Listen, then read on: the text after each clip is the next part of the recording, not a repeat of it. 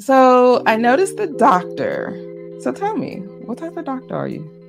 I am a doctor of chiropractic. I went back to school as a elder. Um, I started uh, chiropractic school when I was 38. Three kids, a husband, two dogs, a house. and I was like, you know what would be a good idea?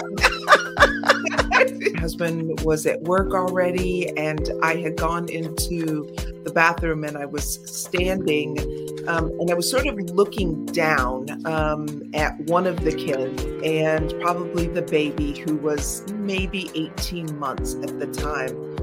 And I I just happened to like the the other two are fussing and carrying on. I can hear them arguing. The dogs are barking, mm-hmm. and the baby is like fussing. And I pick him up and I stand up, and now I'm looking eyeball to eyeball uh, with myself in the mirror, and I all of a sudden I had this sort of realization that I wasn't as far along as I thought I would be. I wasn't nearly as successful as I imagined. Okay. So I was already shuffling with your energy, right? And so what came out was about women, right? So you were just talking about that, which is interesting because it says in this one, it, the trigger statement was I take control and usually triggers like a bad thing. But for you, what you were describing your situation is like what you took control of your of your life. Like you looked around because it literally says take a moment and allow yourself to see things from your heart center. So when you were talking about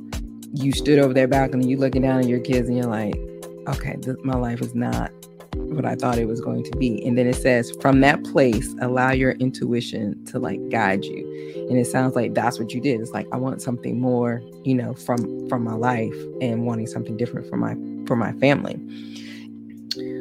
And especially with the signs and everything that you experienced in your life. What words of encouragement would you give to other women that are frustrated and right where kind of where you are, where their life is not where they thought it would be?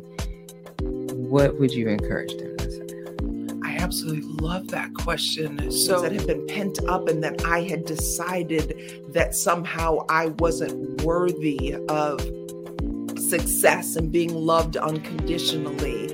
That process of healing myself, turning into a book, was also something I never could have imagined happening and being willing to be vulnerable and share because it's a memoir and and being willing to share the really dark and ugly parts that I never would have wanted to talk about, let alone write about, has been the greatest blessing. And so, what I recognize now about myself is that vulnerability is my superpower. It is not a weakness, it is your strength.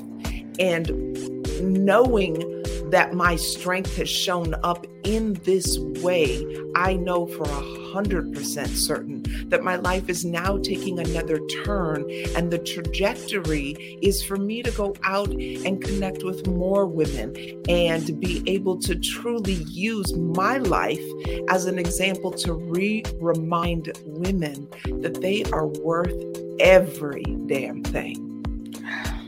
Okay, so that is beautiful. So I have this card here. Um, because of what the picture, I'm gonna have to show this to you after the show. We'll talk about this. Um, but thank you, Dr. Neiman. Thank you.